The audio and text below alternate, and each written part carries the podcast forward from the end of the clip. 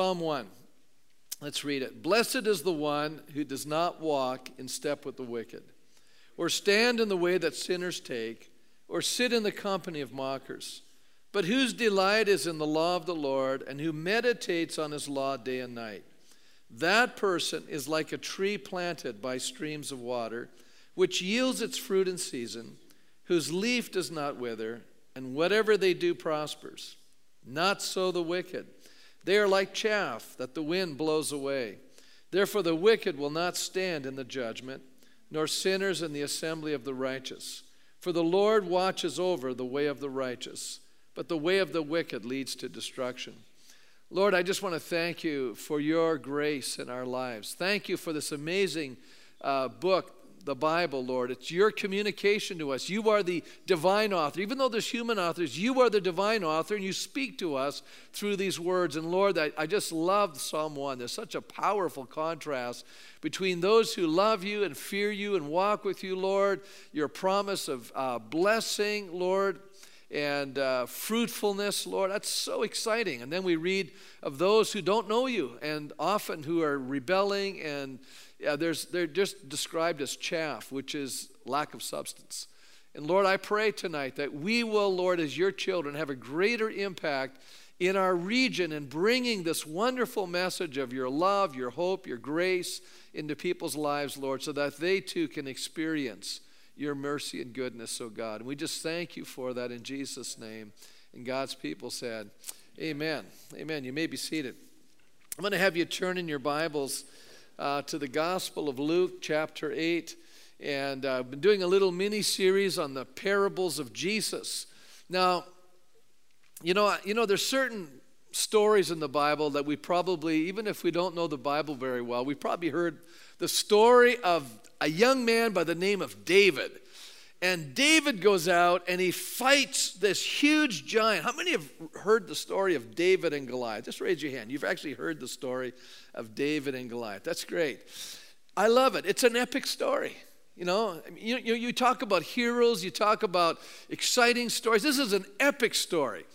And it's epic in so many ways because David is the youngest son of eight boys. Can you can imagine being the you know the runt of the litter, so to speak? And and when Samuel the prophet shows up and is going to anoint one of these boys to be king, Jesse, David's father, doesn't even ask David to show up. So you know he's not even on the radar screen, and yet he's God's choice.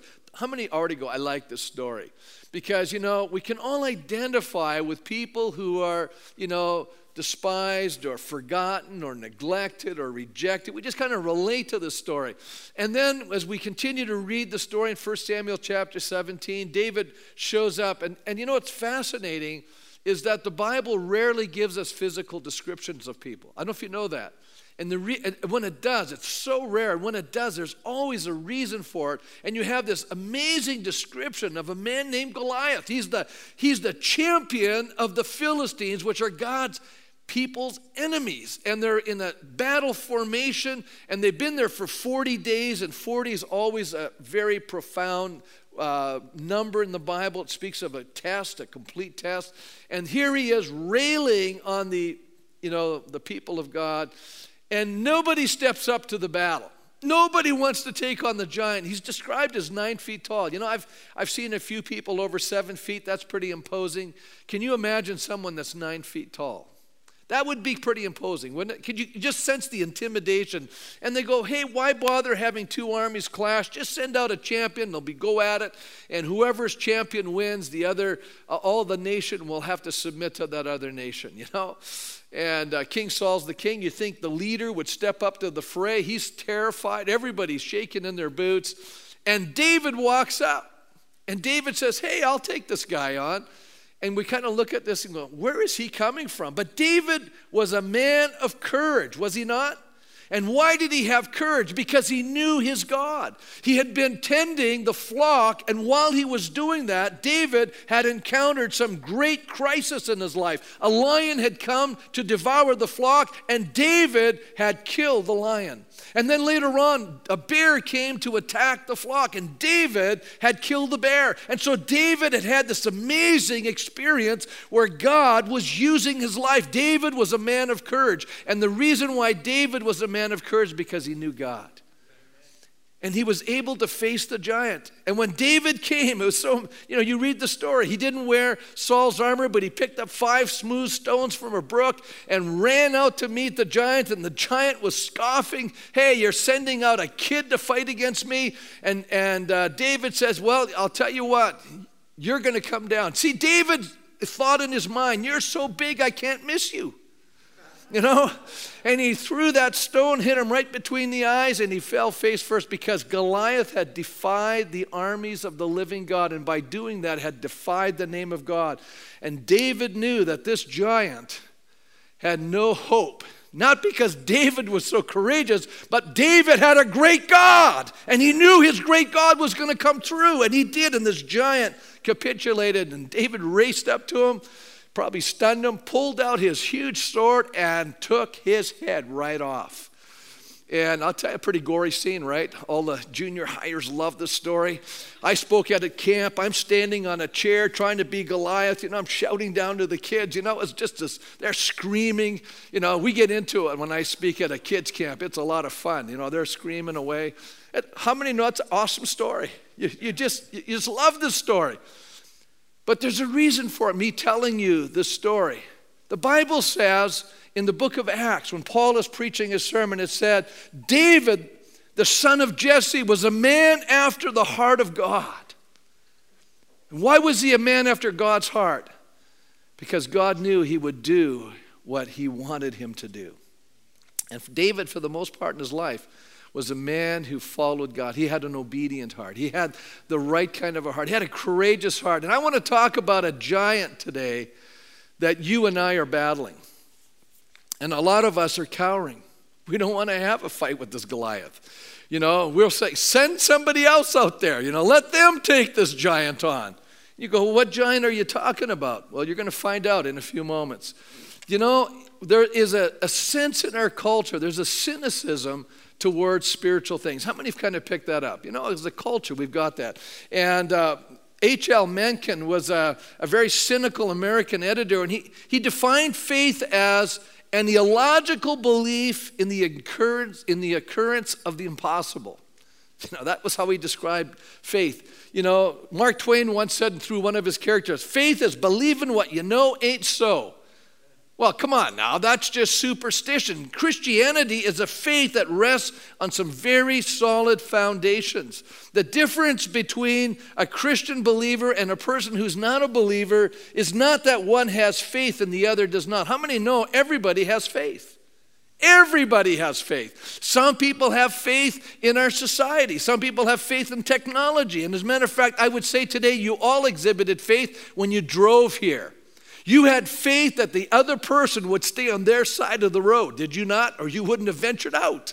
You had faith that when you step into an elevator that somebody has built it right and that they're maintaining you know the maintenance on that elevator you wouldn't step on an elevator on the 25th floor going down true that takes faith, but we don't think about that. So everybody has faith. It's just, you know, the issue is that if we have faith, the faith, it's about the difference is the object of our faith.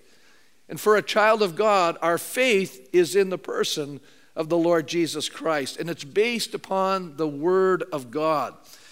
And that's where we can have confidence. So, in light of all of this, in light of the fact that God's word is so powerful, how in the world can people resist God's word? Isn't that a great question? I mean, think about what Hebrews has to say. Hebrews says the word of God is living, it's active, it's sharper than any double edged sword. It penetrates even to dividing soul and spirit, joint and marrow. It judges the thoughts and attitudes of the hearts. How many here can honestly say, Pastor, God's word is so powerful, I've experienced it in my life, I've been convicted by it, I've been challenged by it, I've been comforted by it? Isn't that true? It's not, the, it's not the same. This is not an ordinary book. This is a unique book. Why? Because it has not only many human authors, but ultimately it has a divine author. And it has a power to change our lives. So then, how do people resist it? Well, earlier in that chapter in the book of Hebrews, it says, For we have we also have had the gospel preached to us just as they did, but the message they heard was of no value to them because those who heard it did not combine it with faith. And so, what he's basically saying is it takes a right heart condition in order to experience God's power in our lives. So, that brings me to my basic premise tonight, which is simply where is our hearts? What condition is our heart in? How many think once in a while it's probably good to take a little checkup, find out, hey, am I still breathing? You know, am I still functioning? I mean, where am I at? And, and I'm not just talking about in a natural level, I'm talking about in a spiritual realm. Do you know, often in the life of Jesus, people would be following him, but they followed for the wrong reasons. And John tells us that in John chapter 6. He said, I tell you the truth, you're looking for me not because you saw miraculous signs, but because you ate the loaves and had your fill. You know, Jesus recognizes a bunch of people following because they had fish and chips. Anytime you give people something free, they're, they're there, right? And we even do that as a church. You know, every once a year we have an annual event and we give people free hamburgers and hot dogs, and, you know, thousand or so plus people show up because it's free, right? People like free food. And, you know, if you, if you t- give people what they want, they're going to show up. And, you know, that's true. Jesus did some ma- amazing things and people showed up. But I noticed one thing that Jesus did was that he was concerned not only about how many people there were, but Jesus was actually more concerned about what was happening inside of people. And he had a way of getting to the heart of the matter. As a matter of fact, you know, I, will tell you, Jesus did some things that some of us today would have a problem with. And I'll give you an example. Jesus is rolling along. He's got huge crowds following him. I mean, if he wanted to be popular, just keep doing what he's doing, right? But what does he do? He has a little message on if you want to really follow me, you got to eat my body and drink my blood. Now, how many know that did not fly with most people? And then we read it a little later on in the sixth chapter where it says, On hearing that, many of his disciples said, This is a hard teaching.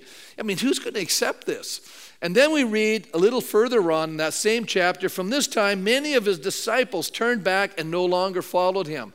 Now, I can just imagine some, you know, some of the maybe denominational leaders or some, you know, teachers at Bible college, you know, trying to grow a church would say, you know, listen, if, this is not how you grow a church, Jesus. You don't say those kinds of things. I mean, we would be trying to straighten Jesus out. True? It's true. But you know, Jesus does a few things, and the reason I'm bringing this up is because every once in a while, Jesus offends us. He offends our sensibilities. He really does. He shocks us. You know, I want to say to you that the giant we want to talk about today is really the giant of, you know, trying to make sure we don't alienate and offend anybody. It's a big giant in our culture. I mean, wouldn't you say that being Canadian, I mean, think about it. being a Canadian, this is what we're like. You know, we stand in lines. Right? And if I say to somebody in the line, listen, I need to go over there and just, just go get something. Could you hold my place in line?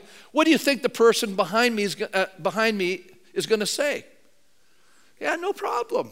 And so I could walk over there and do something, and two minutes later come back to my place in line, and nobody in the line says anything. Everybody accepts that. Why? Because we're Canadian, right? That's the way we are. You know, we don't want to offend anybody. Isn't that kind of true?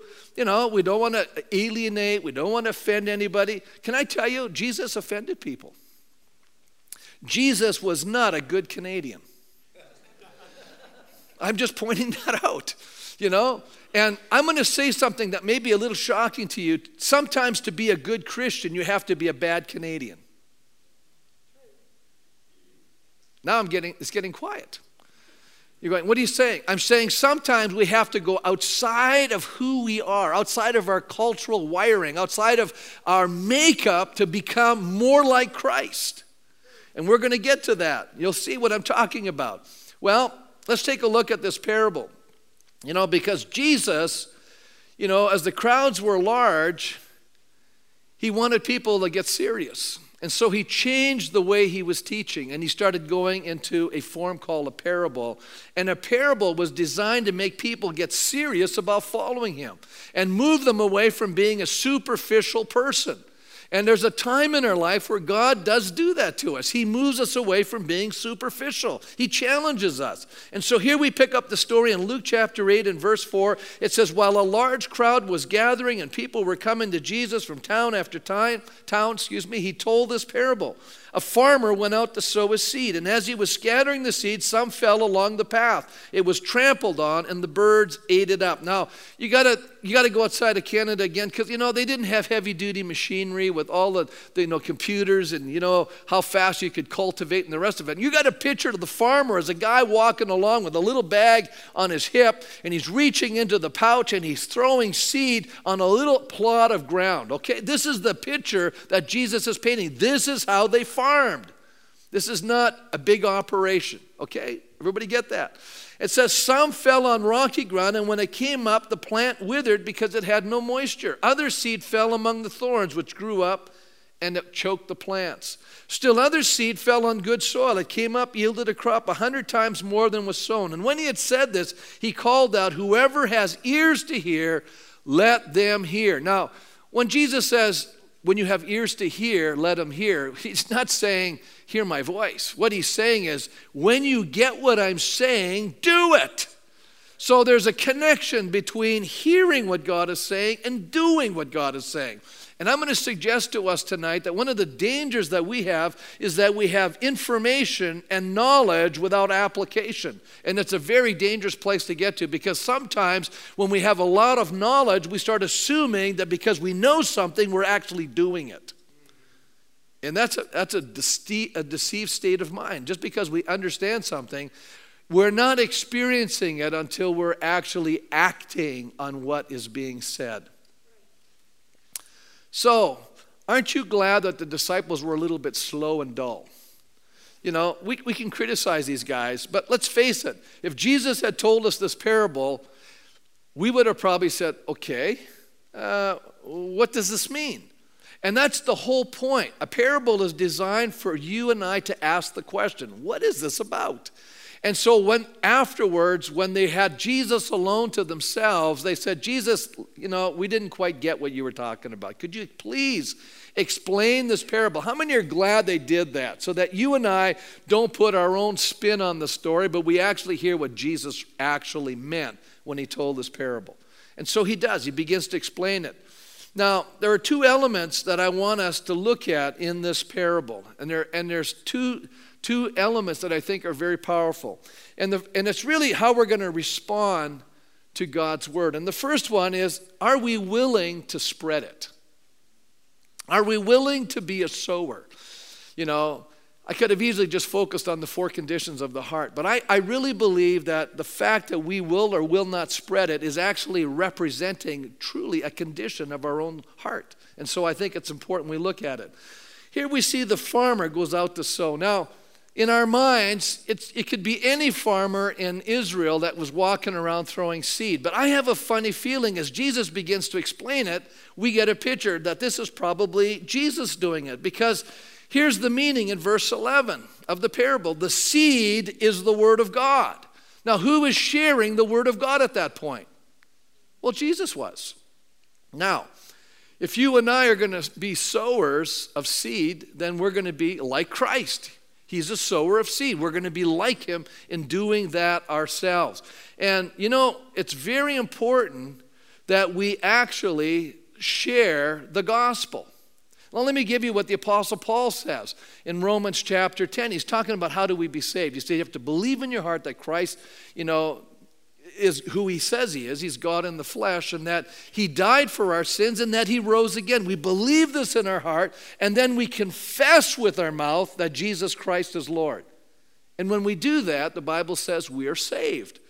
It's not, you know, it's what we're believing in what Jesus did. It's not something we did, it's what he did. And we believe it and we accept it and we communicate it.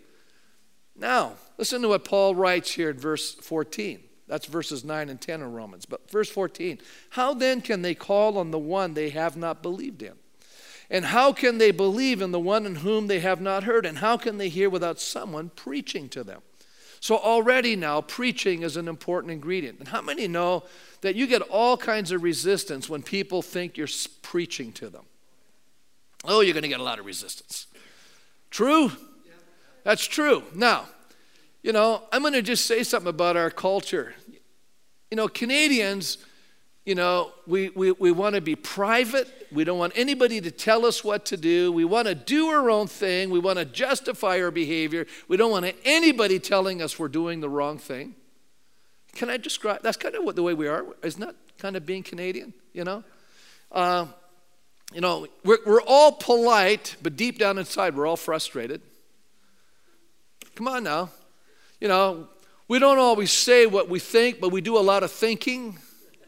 You know, and when people do something dumb or something that annoys us, we may not always tell them, but deep down inside, we're thinking it. But we're Canadian. So we don't always say what we're thinking. True? Oh, totally. That's the way it works. And so, you know, we watch what people are doing and we can see that they're, you know, they're living a disastrous life and uh, we just don't want to offend them. So we don't tell them they're messed up, you know. But they are messed up. They're just doing stupid stuff. We would rather not offend people, but we're okay with letting them perish. You see, if we really believe that people without Christ are eternally lost, and we say nothing to them because we don't want to offend them, you know, it, it, it, sounds like we're being really nice, but I'm not so convinced we're that nice. See, I don't think as Canadians we're as nice as we think we are. You know, I just think we don't want to offend anybody. And I think the reason we don't want to offend anybody is we don't want any backlash. We don't want the hassle. We don't want somebody, you know, say something. You know, it was really funny. I'm walking along, and I'm in the States now. I'm on vacation. I'm walking along, and there's a big sign that says, Do not feed the ducks. Huge sign. Then there's a whole explanation of why you shouldn't do it because it creates, it affects their whole system, and when they discharge, it actually has a negative impact on the lake. Okay, they figured all this out. Big sign. Please do not feed the ducks. And here's this guy, he's feeding the ducks with his little kid. You know, by the sign. I go, Did you read the sign? He goes, Do you, he says to me, Do you work here? I said, No. And then he just started swearing at me and getting all upset and telling me it's none of my business. I'm going, Excuse me, this is everyone's business. Isn't that true? But we don't want to, you know, good Canadian wouldn't have said anything, but I'm just going, this is so stupid. Here's the sign. It's telling him what not to do, and he's violating the sign, and he's doing it right with his child there, teaching him a whole way of disobedience. And then afterwards, when I walked away, I mean, you know, I didn't enjoy being screamed at by this person and sweared at, but I'm just thinking, this guy's an idiot. Because look what he's teaching his kid, right? Don't you, can, can you see what I'm saying? He's basically saying, Who cares about anything? I'll do my thing, thank you very much, and I will communicate in a way that's terrible. And he's training his child to be just like his dad. I'm going, That is tragic. Do you think most people think this way? They cannot see how the lines all connect. I can tell you that. People don't think that way. Okay, how powerful is God's word? Are we convinced it has transforming power? You know, I was reading a beautiful story by Haddon Robinson. Haddon Robinson is actually, I think he's, he's now the president of Gordon Conwell in the United States. You know, he's a great preacher, and he teaches preaching to preachers. And when he was working on his PhD in the University of Illinois, you know, one of the things you have to have is a faculty advisor. And so, you know, he was, just came there. And, and so they said, well, maybe if, you know, they're trying to help him find a faculty advisor. They didn't just assign it, you have to go search one out. And they said, maybe you ought to go meet this guy. His name is Dr. Otto Dieter. And he's a classicist. I mean, he's a guy that studies the classics and teaches on it. And he's at the library. So maybe you want to go over there and ask him to be your faculty advisor. So Haddon Robinson goes over there and he meets the guy and says, Would you consider being my faculty advisor? And he said, Well, Haddon, what do you plan to do with your PhD? He says, Well, I, I, plan, I plan to teach preachers. And then uh, Dr. Dieter said, Well, do you think you need the Holy Spirit to preach? And he said, Well, of course you need the Holy Spirit to preach. Well, he says, You're out of luck because he hasn't been on this campus for the past 50 years. he was basically saying that the people in the school had kind of abandoned, you know, any belief in God. But obviously, Dr. Dieters, you're going to see, didn't think the same way. And they, was, they were chatting. There was an old pulpit Bible. You know how they kind of sometimes have dictionaries on those little pedestals on the table? And it happened to be an old pulpit Bible. And so he, he looked over and he said, Do you plan to preach that? You know, the Bible? And Haddon said, Of course I do. And then he said, Well, you know, I've read all the classics. I've read, I've studied all of these guys. And you know what I've discovered? No one that I know of has ever had their life changed by reading the classics. But I do know some people whose lives have been changed by reading the Bible. Folks, there is power in the Word of God. And so we need to understand something. When we go to people and we share the Word of God with them, even though you may get a negative reaction, you're going to get some reaction. You're going to be planting, or you're going to be watering, or you may be harvesting, but God's word does not come back without accomplishing what it sets itself out to do. And what God is looking for is people who are willing to communicate His word with other people. He's looking for that. What a powerful thing. You know, it's interesting. You know, Jesus did all kinds of stuff. He kind of broke the mold. How many know that? You know, here he is traveling, and he's got a bunch of women traveling with him. You know, uh, one of the scholars, Leon Morris, pointed out, he said the rabbis in Jesus' day refused to teach women and generally assigned them a very inferior place. But Jesus freely admitted them into fellowship, as on this occasion, and accepted their service. If you read the first three verses of chapter 8, you'll find this out. See, Jesus is interested in communicating with people. And he's not hung up on gender. You know, we're the ones that are all hung up on this stuff. He's communicating the Word of God. And it's interesting that the first communicators of actually the gospel story were women, you know, which really annoys some guys. I don't know why, but you know, they were the ones that, you know, came back from the tomb and said, He's he's alive, you know. And the disciples go, Really?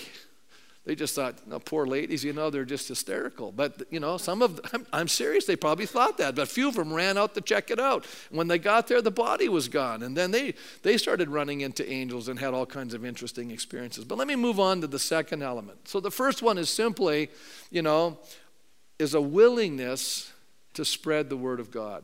And I believe that when we do that, we have the right heart condition. You have to have the right heart condition to do it. You wouldn't do it if you didn't have it. You know, secondly, is our heart condition.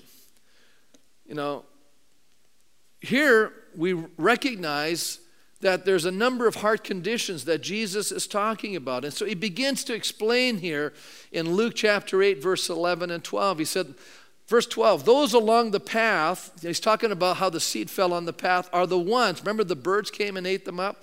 Well, here he says, these are the ones who hear, and then the devil comes and takes away the word from their heart so that they may not believe and be saved. Now, how many, you know, every time you're communicating the word of God with somebody, there's only a number of responses that can happen. One, no good response. They're not getting it. They walk away. They didn't understand it.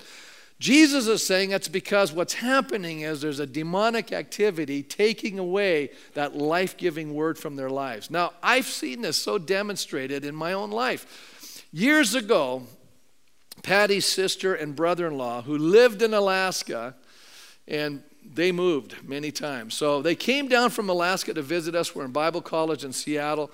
And when they came to visit us, I'm an eager Bible college student. You have to understand, I've always been this passionate about sharing. You know, it, and I've gotten into people's spaces and I've had people tell me I'm demon possessed. I've had all kinds of accusations, you know. You're insane, you know. Would you please be quiet? We don't want to hear this. You know, people tried to get me fired from my job. I've gone through all kinds of experiences, so I know what I'm talking about. So here I am. We buy them Bibles. I'm explaining the gospel to them. Okay, you follow this? They didn't respond. I thought, boy, you know, we did such a good job of explaining this. You know, I thought they'd get saved, but they didn't get saved. But we kept praying for them. And then they moved to uh, uh, Colorado, and we went down to Colorado to visit them. I've spent a lot of money visiting Patty's family. They're all over the country, you know? And so they never visit us hardly, but we visit them. So we're down in Colorado visiting with them. And you know what I do? I share the gospel every chance I get, explaining it to them. They then move to Montana. So guess what? We went down to Montana to visit them. I share the gospel with them every time I'm with them, you know? Then they moved back to Colorado. We went back down to Colorado and I shared again with them. And then one day we get a phone call and it's Patty's sister. And she goes, Praise God, we got saved. And Patty goes, Yay, praise the Lord. And then she says, Why didn't you guys ever tell us about this? I go, What? You know, where were you guys in Seattle and here? you know, I had a whole time, all this time I'd been sharing with them. But what you need to understand is when you're sharing with people, when they don't respond, what's going on is the seed is being snatched away. And also, the seed is being planted.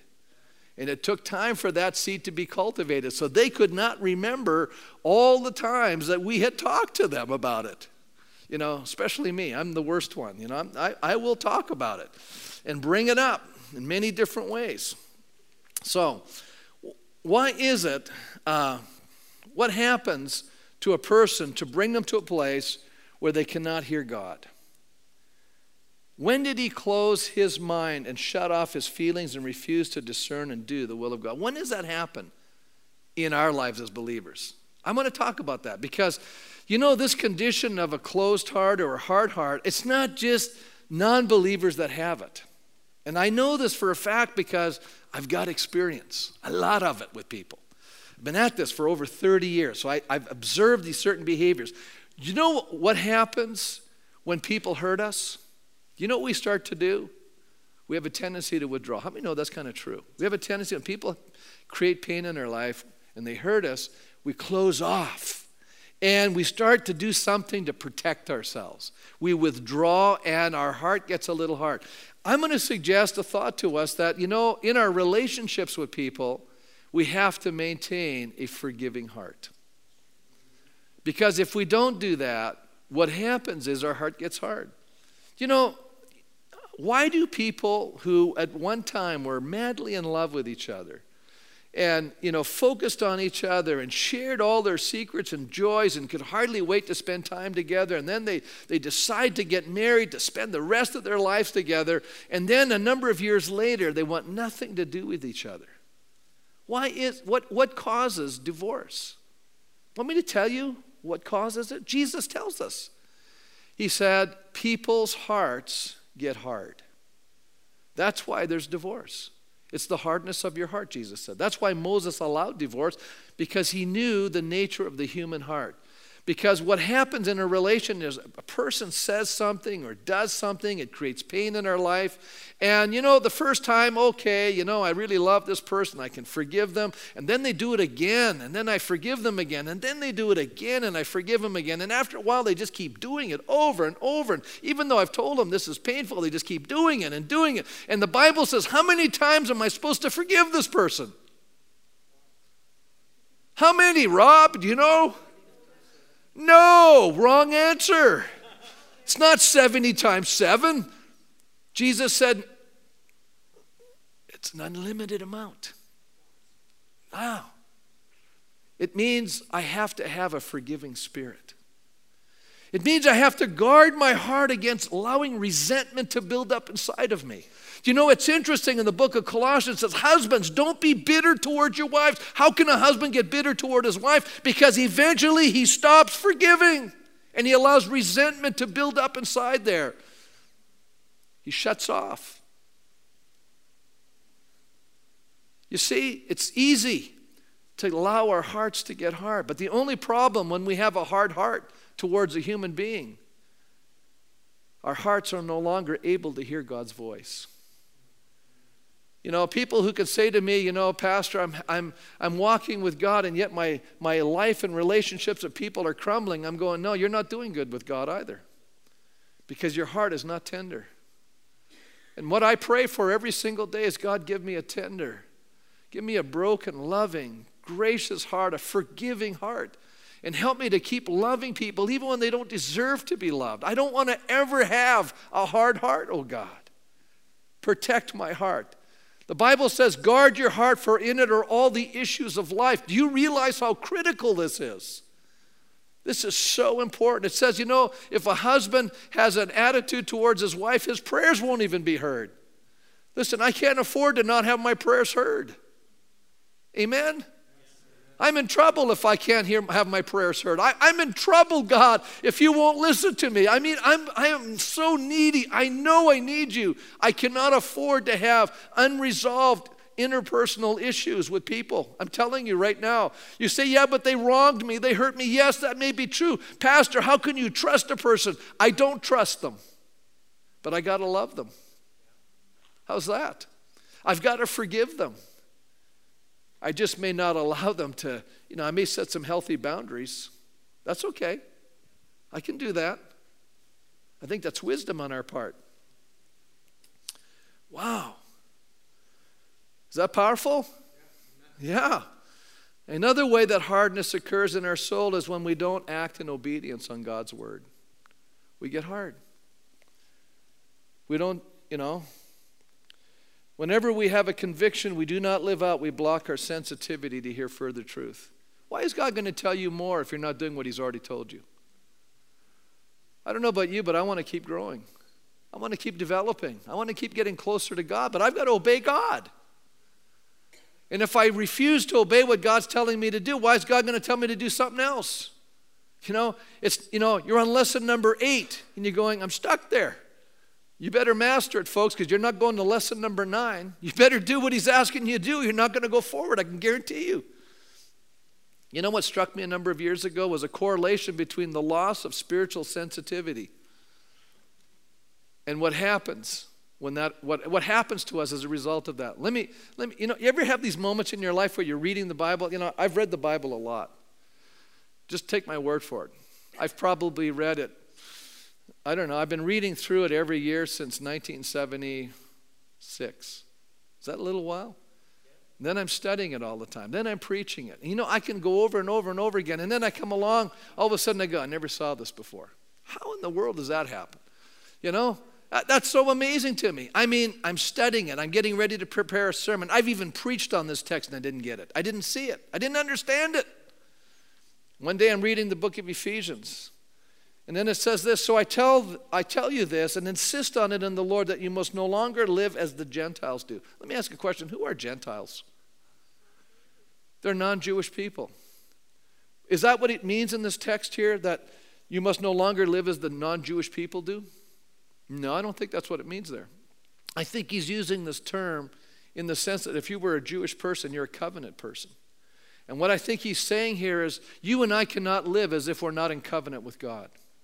He's talking about believers and unbelievers. He's talking about being a covenant person. I'm in covenant with God. I cannot live like people who are not in covenant with God. And then he tells me how people who are not in covenant with God live. It says, in the futility of their minds. That's a very strong statement, folks. As a matter of fact, my mind runs like a, uh, like a, a, concordance or, you know, remember the old Thompson Chain Bible where they used to link verses and, you know, you, they'd have all of these connected verses to a verse? My brain works like that. It's scary. I have I know the addresses of scripture, I know where they are, and I know how they connect together. And so my mind immediately goes to an Old Testament text, the book of Ecclesiastes.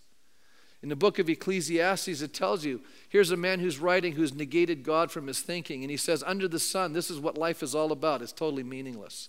What is he saying? He's saying that when you're not in covenant with God, your thinking is futile. That's, isn't, isn't it interesting? Paul's writing this, but you can see how the Old Testament has shaped his thinking. He understands it. He's saying if you're not in relationship with God, your thinking is out of whack. As a matter of fact, I would argue that your thinking is inconsistent, illogical, and there's a form of insanity to it. And you go, What do you mean? People are not insane? I think they are. I think anytime I sin or someone sins, it is a form of insanity because we're hurting ourselves and we're hurting others. It's futile. Well, how many say that's pretty strong language, Pastor? Well, I think the Bible has some strong language. I think we try to dummy it down so we don't have to, you know, really deal with these issues. And then the next verse says, They're darkened in their understanding and separated from the life of God because of the ignorance that is in them. Why are they ignorant? Due to what? Hardening of their hearts. Wow. Do you know what God said to his people in the wilderness today? If you hear my voice, don't harden your heart. You go, what was wrong? What was wrong with those Israelites? God talks to them and they they they don't listen. And when you and I don't obey, we're hardening our heart. When I use that term, who comes to mind in the Bible? Somebody who had a hard heart. Pharaoh's the right answer. You know, everybody got it in every service. Boom, Pharaoh. Why? Who is this guy? He's the king of Egypt. And God says to Moses, I want you to go down there and tell that king to let my people go. And Pharaoh goes, the king, uh, Pharaoh means king. Pharaoh goes, You got to be kidding. You're going to show up here and let my, my whole economy collapse because I'm releasing all of these slaves? How many know people are highly motivated by money? Yeah, Pharaoh's going, No way am I letting free labor go. Forget it. And by the way, I worship all kinds of God. Who's your God, anyways? Moses says he's the God of all gods. I mean, your gods are no gods. And what happens is a power struggle between the gods of uh, Egypt, which was a multiplicity of gods, and the one true and the living God. And so all of a sudden, Moses goes, You asked for it. And a plague comes along. How many have ever seen the Ten Commandments? Boom, first plague shows up. But what does Pharaoh do? He goes, Cheap magician trick sends for his court magicians, they manufacture the same thing. He doesn't have, he doesn't even budge. He goes, forget it. I'm not letting these guys go. And then we get the next one, and then the next one. And finally, they get to a, a plague that, you know, the magicians are telling Pharaoh, listen, this is not normal stuff. We can't produce this. This is God at work. You know, Pharaoh goes, I don't care. I'm not letting them go, you know? And then we finally get it down to where all of his officials are going, the country's in ruin. It's, you're allowing the whole nation to be devastated by these judgments against our nation. Let these people get out of here. And Pharaoh goes, No way.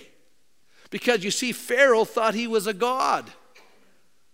Are you getting a picture? And he, folks, I want to tell you, when you and I resist God, when you and I disobey God, we are thinking that we are God. That's pretty strong, isn't it?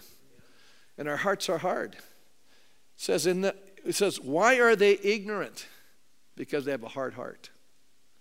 But now watch what happens. The next verse. This is, this is where my epiphany came from. Having lost all sensitivity, they gave themselves over to sensuality. I'm going to say something. Many people today lack sensitivity. How many say that's probably true? We're not very sensitive.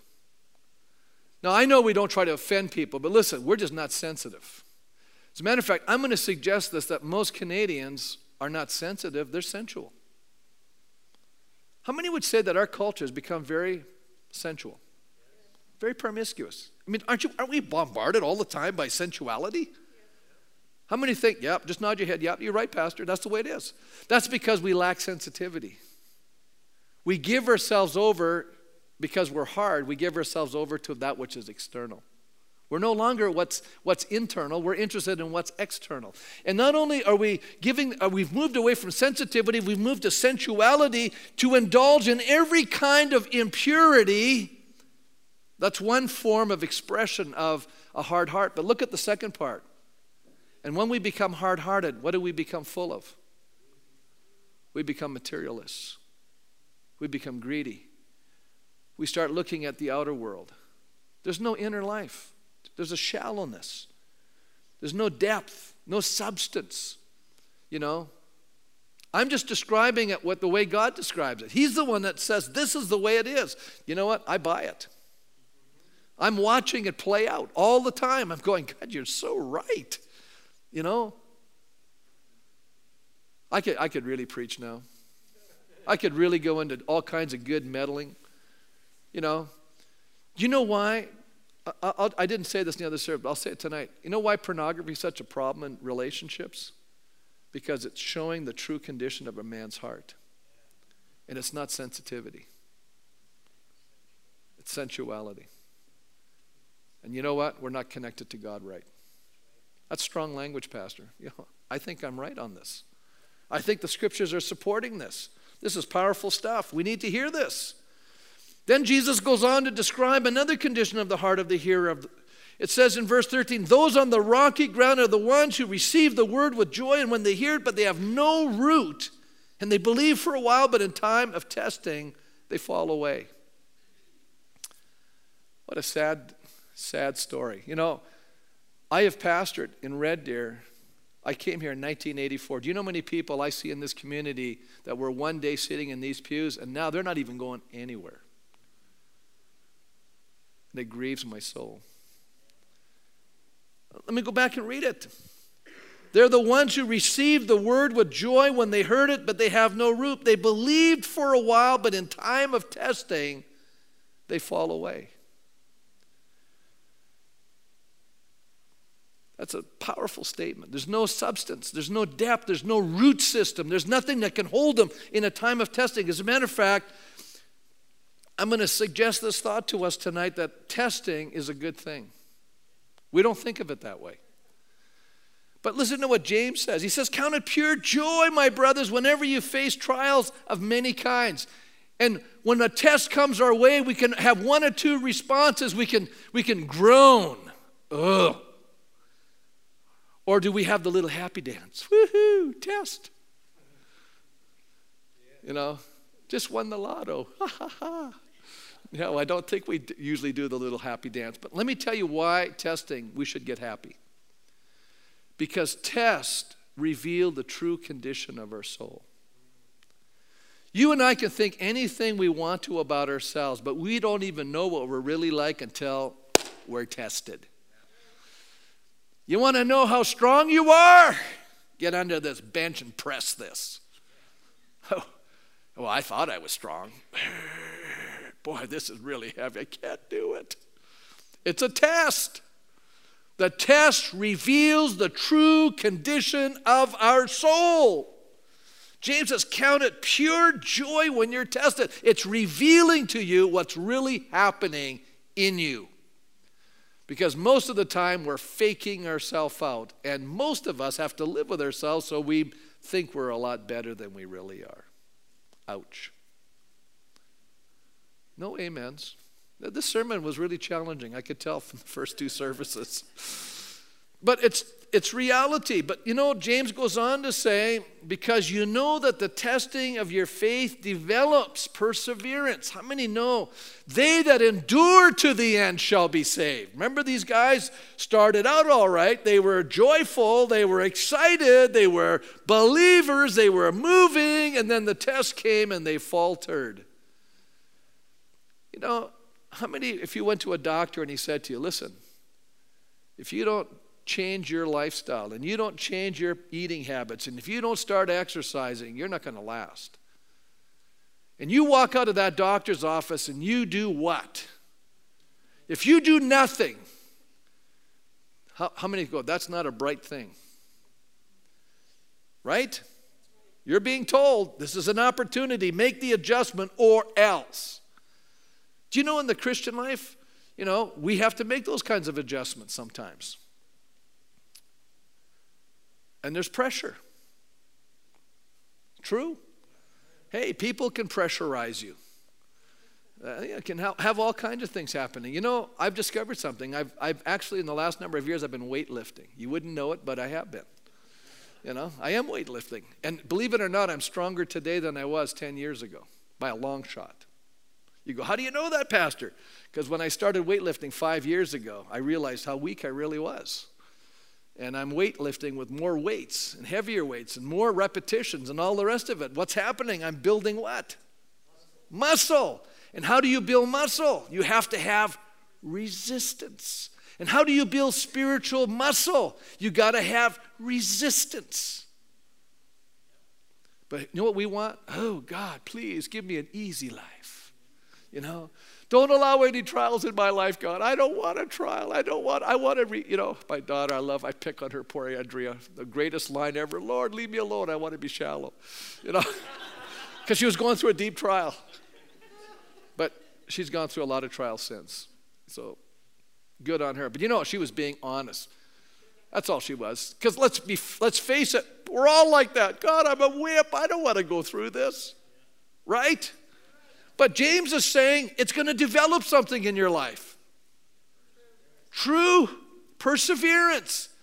You know, I went through a real hard time, and year after year went by, and I'm going, God, I don't know what you're doing. And God says, I'm teaching you perseverance. Oh, this is what it looks like. It's called hardship and adversity. That teaches you these things. Let perseverance finish its work so that you may be what? How many want to be mature? I want to be a mature believer. I want to really grow. Hey, you're going to go through a few things. See, I'm being honest with you. You know, welcome to the gym class. Really? Spiritual gymnasium. You know, I teach a course in our church called the Spiritual Disciplines. And I can guarantee you, if you come to this class, you will grow spiritually, especially if you put it into practice. I guarantee you will grow like you've never grown before. How's that? Because it's a spiritual workout. God says, work out what I've worked in. See, I think we have to do something. That's not that we're earning something. See, we get a little confused. You know, we, we're so concerned about, you know, I'm trying to earn my salvation. You can't earn your salvation, it's a gift. But you know what God says? Don't be lazy. How many know that laziness is a sin? Did you know that? How many knew that? Laziness is a sin. Raise your hand. You knew that. The rest of you didn't. I'm teach I'm, t- I'm telling you that. It's a sin. I can point it out. If you if you listen, you turn to the book of Hebrews, there's a verse that says laziness is a sin. I'll show it to you. Wow. Really, Pastor? Yep. You know, so I don't want to be, you know, sinning like that. Okay, let me move on to the third one. Third condition of the heart that Jesus describes is the soil where the weeds are overtaking the plants. And I'm going to finish with this little one. It says, The seed that fell among thorns stands for those who hear, but they go on their way. They're choked by life's worries, riches, and pleasures, and they do not mature. Last night I was out with a number of families from our church, and uh, we're having dinner, and I got permission to share the story. So I'm not, I don't tell on people. I said, Can I share this with the congregation? They said, Pastor, by all means do that. I said, Okay, good, thank you. And we were sharing a little bit of uh, our, our journey in life, and they, they came to a part where this person lost a spouse. Now, that's, a, that's a very painful experience to death. And I remember it because I walked through this journey with this person. And I saw the pain and I saw the heartache and I saw the spiritual struggle. And they said to me, and this is, they said this, the great lesson that I learned is I was filled with worry and anxiety. And I discovered something I could not hear from God. When we allow worry and anxiety to fill our lives, it chokes out our ability to hear God's voice. And this person got so desperate, they said, God, I don't know what's going on, but I'm going to make a decision today that no matter what, I'm going to follow you. I'm going to just serve you even if I don't get it. I just want you to know for me, there's only one direction it's towards you. And once he made that decision, by the way, worry is the absence of trust, if you don't know that yet. And when he moved away from worry to trust, God spoke into his life immediately. Isn't that amazing? He opened up his soul to God. Powerful. Listen to what this text says. It fell among the thorn stands for those who hear, but they go on their way. They're choked by life's worries. I'm going to tell you right now are you a child of God today? You have nothing to worry. Amen. You go, why? You have a Father in heaven. I tell you, I'm a father. I will do anything for my children. Mark, you're a dad. Won't you do the same? Amen. See?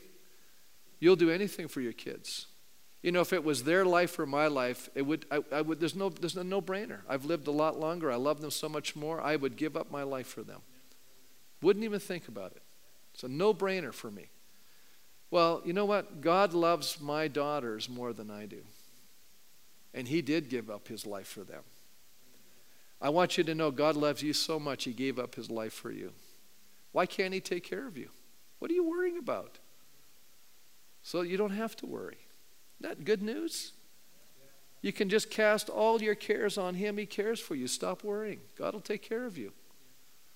Listen to what David said I've never seen the righteous forsaken. He says, One, I was young and now I'm old. I've never seen the righteous forsaken or a seed begging for bread.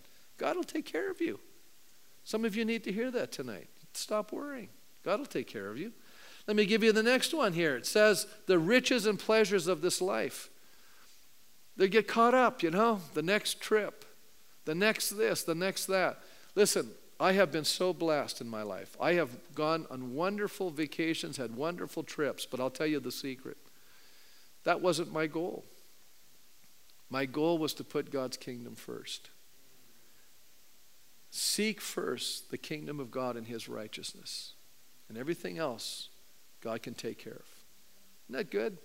First things first. Let's have the right kind of a heart. So let's stand tonight as we close. You know, I love this last part it says here at the very end, the last verse, but the seed on good soil stands for those with a noble and good heart who hear the word, retain it, and by persevering produce a crop. One of my favorite verses of the Bible, I'm a pastor. Here's one of my favorite verses Let us not grow weary in well doing. What does it go on to say? For in due time you shall reap if you don't give up, if you don't faint. You know, we get impatient. We're doing the right thing. We're following Christ. We're making good decisions. But you know, we get impatient because we have desires. Isn't this true? Yeah. And we want to take a shortcut. Impatience will cost you everything. Just keep trusting God, keep waiting on God. Allow God to do things in His good season in your life. You know, sometimes He stretches things out. What's He doing? He's making you a better person, He's growing a great heart. Amen? I want to have a good heart. I want to have a great heart. You know my prayer in the days I get up? Lord, give me a tender heart, a loving heart, an obedient heart, a forgiving heart. You got to pray these prayers, you know.